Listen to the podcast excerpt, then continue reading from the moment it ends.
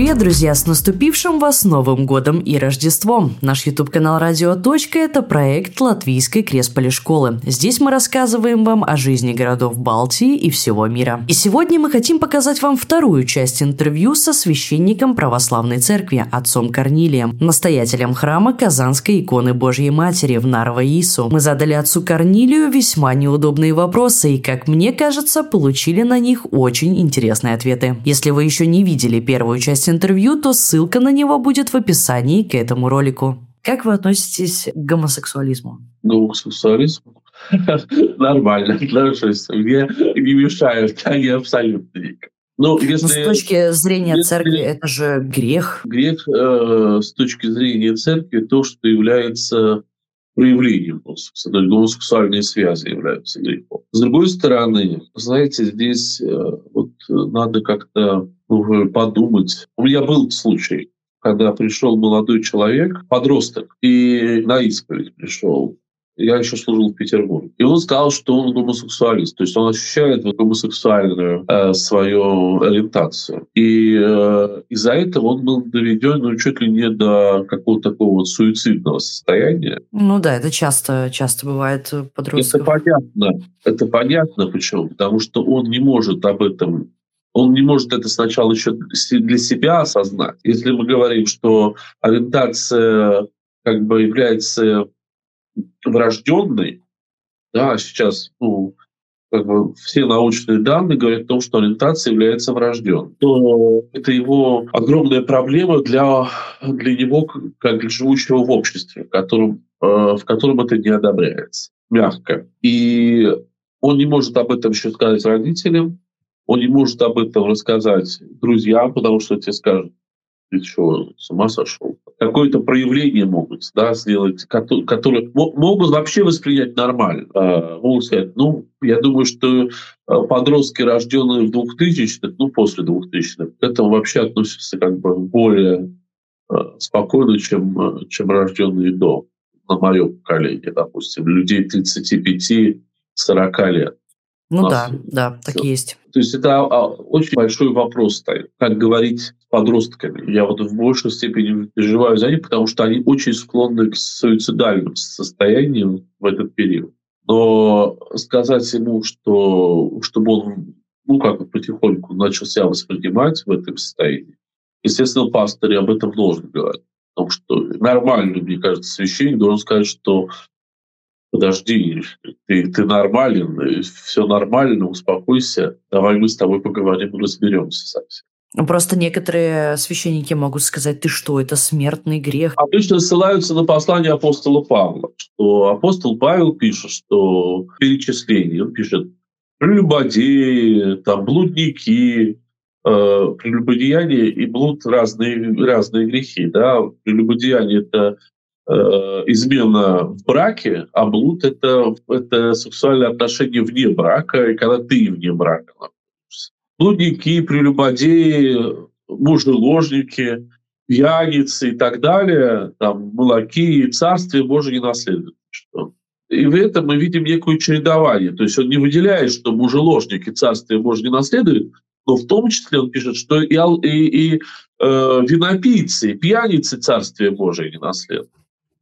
То есть грех пьянства и грех мужеложества апостол ставит на один уровень. Он не вычленяет это как что-то ужасное, а когда ты пьешь и напиваешься до свинячьего визга, это нормально. Он так не говорит. Но поэтому в этом моменте мы должны очень четко понимать, что и вообще воспринять, что, наверное, глядя на Христа, если бы к нему подошел, мы этого не читаем на Священном Писании. Но воспринять, что Христос как-то, отшатнулся бы от гомосексуалиста и сказал бы, что, знаешь, ты гей, поэтому я с тобой разговаривать не буду и вообще иди отсюда подальше. Мы не можем. Я не могу представить себе такого Христа. В странице Священного Писания мы должны понимать, что Христос бы относился к этому как к определенным трагедии человека в определенном смысле. Это действительно так. И Но трагедия в чем? Трагедия, если ты родился в России, если ты родился в более развитом обществе, ну да, в Америке в этом вообще... У нас бы с вами не возникло такой... Да, мы вообще бы не говорили об этом, потому что это было бы странно. Это как говорить о том, что, я не знаю, есть солнце, и оно светит. Ну, то есть, и что здесь такого? Как вы относитесь к разводам? К разводам... Ну, это бич современного времени, развод. То есть многие люди разводятся. Сейчас трагедия семьи. Ну да, есть. Я не могу сказать, плохо или хорошо. То есть в каких-то случаях это всегда это трагедия, конечно, развод. Но в каких-то ситуациях он является спасающим. А если люди венчались в церкви? Ну, в католической церкви более консервативные к этому подходят. Они считают, что все, один брак на всю жизнь. А в православии все-таки возможно второе венчание. Как относитесь к абортам? К абортам плохо отношусь. А если это была жертва изнасилования? Да, но у человека есть вопрос того, чтобы родить и оставить человека в детдоме или где-то, но отдать жизнь. Потому что, по сути, своей жизни это единственное то, что мы не можем сделать сами. Я именно из этой позиции скажу. Вы представляете, мне дана эта красота жизни. Мне, вам. Вообще, это единственный такой подарок, который нам не заслужен. Как я читаю часто и в тексте молитвы, «Ты из небытия в бытие нас призвал». Да, я не был, но я сейчас существую, это самое замечательное, что со мной может быть. И если человек по каким-то вопросам за меня бы решил, что мне нельзя быть, это была бы это большая трагедия. Но ведь и у женщины тоже должен быть выбор. Вы вообще представляете, что такое быть изнасилованным? Я понимаю, любой нормальный человек хочет об этом забыть, и ты еще должна родить ребенка, который у тебя появился в результате ужасного, на мой взгляд, преступления, и потом ты еще из соображений, что это же жизнь, еще отдаешь его в детский дом. Еще как этот человек, женщина должна себя чувствовать? Человек не хочет вообще никак. А с другой стороны, все настолько индивидуально бывает. Бывает, если говорить об изнасиловании, бывает настолько все индивидуально. Бывает это трагедия для нее, конечно, безусловно, и такая, на которой надо работать, чтобы как-то себе свою психику привести в норму. Но иногда этот ребенок является очень спасающим. То есть бывают такие случаи, когда женщина вынашивает ребенка, но для нее он становится не поводом для ненависти, а каким-то иным моментом, который ее сподвигает к чему-то совершенно иному, к какому-то переосмыслению всего. Когда рождается ребенок, эти материнские чувства, они настолько иногда пересиливают все остальное. Я, конечно, не женщина, я настолько не могу этого знать, тем более я не семейный человек. Но, насколько я видел, иногда это настолько пересиливает, бывает. Весь остальной негативный опыт появления своего ребенка, что он полностью отрезает что-то другое. Может, сложно такое отрезать от себя, когда тебя потом ребенок спросит, где мой папа, и кто мой папа. Это всегда все равно выбор человека. И всегда все равно, сколько я встречал женщин, они всегда очень сожалеют об аборте. Потому что аборт — это самый простой вариант сложившейся ситуации. Говоря об изнасиловании, это такая очень отдельная тема, которая требует рассуждений, объяснений. Бывают моменты, когда женщин, допустим, врачи выбирают, спасение женщины или спасение плода, спасение ребенка. Я хотела сказать, в Польше на официальном уровне аборты запрещены, и только в 2 случаях, если я не ошибаюсь, можно делать аборт. Это если жертва изнасилования, и если как-то плод плохо развивается, и это становится смертельно опасным для матери ребенка. У меня вопрос. Хотели ли бы вы подобный закон о запрете аборта в Эстонии? В Эстонии. Как человек, который против абортов? Нет, не хотел бы. Понимаете, запрет абортов не ведет к уменьшению абортов. Это правильно, запрет абортов много нелегальных, подпольных всяких разных. Гораздо был худшим фактором. Потому что начинаются подпольные, нелегальные и так далее. Как вы относитесь к ЭКО и суррогатному материнству? Это интересные вопросы. ЭКО, ЭКО сейчас... ЭКО было запрещено из-за того, что, вы помните, То есть в ЭКО несколько плодов, и какой-то вживляется, какой-то становится плодом, а все остальные уничтожаются. Именно из-за этого был запрещен ИКО. Вот. И у нас был случай, кстати, одного священника дочка прибегла к ИКО, она тогда рожала в Великобритании. Не в Эстонии, в России, я имею в виду, священник. Но она рожала, как бы там ни было, 3 или 4. То есть она сказала: нет, я вот все плоды, которые были. Поэтому ЭКО — это всегда очень индивидуальный момент, особенно когда женщины, ну, пара не может вот зачать, это всегда отдельный момент. Ну, оно возможно, скажем так, вполне возможно. О суррогатном материнстве. Знаете, история суррогатного материнства, вот я сейчас как бы стал этим знакомиться, ведь есть на страницах Священного Писания, кстати, о суррогатном материнстве. Помните, Сара не может родить. И говорит: зайди к служанке нашей Агаре, Авраам, и рожденный от нее будет моим детем, ребенком. Это Священное Писание, то есть Ветхий Завет. Она родит мне на коленях, да, и то, что как бы как она родила, будет не ее, а моим ребенком. Но дальше, когда она рожает своего ребенка, она начинает негативно относиться к этому ребенку от Агары.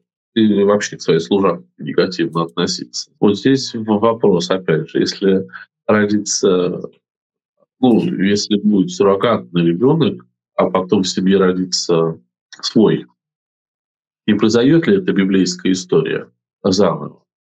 Вот. С другой стороны, конечно, мы сейчас говорим о отношении больше матери и ребенка, то, что женщина рождает ребенка, а дальше как бы настоящая мать уходит вообще в сторону. Получает хорошие деньги за это. Получает хорошие деньги за это, да. Вот насколько, то есть это все равно словом ее, как матери. Потому что предположить, что женщины, очень мало женщин, которые не испытывают материнских чувств. Но они есть. И мало таких женщин по-настоящему. То есть насколько этично вот этот вопрос, насколько вообще этично ставить человека в такой выбор. Если ты хочешь помочь женщине, помоги так. Насколько этично ставить такой выбор перед человеком? Давай, ты рожай мне, я тебе деньги за твоего ребенка. Это вопрос. Все же добровольно это делают. Мы можем утешать себя как угодно, что она сделала добровольно, что она сделала это, потому что она не имеет материнских чувств и так далее. Но все равно вопрос об этом человеке, уходит из поля зрения. Мы закрываем его своими ответами.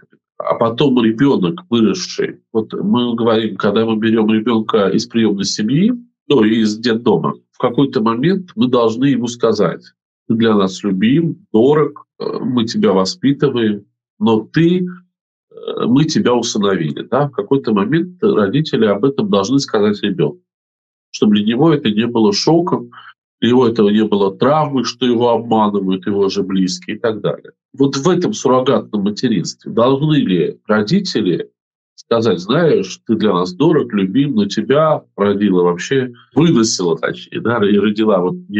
Хотя ты наш биологический сын, но вынесла и родила тебя другая женщина. Должны ли они это сказать ребенку или нет? И если они это скажут, какая реакция будет у этого ребенка? Она всегда может быть разной. Это тоже вопросы, которые требуют ответа. Резюме. Вы все-таки против суррогатного материнства, когда женщина отдает свое чадо в чужие руки?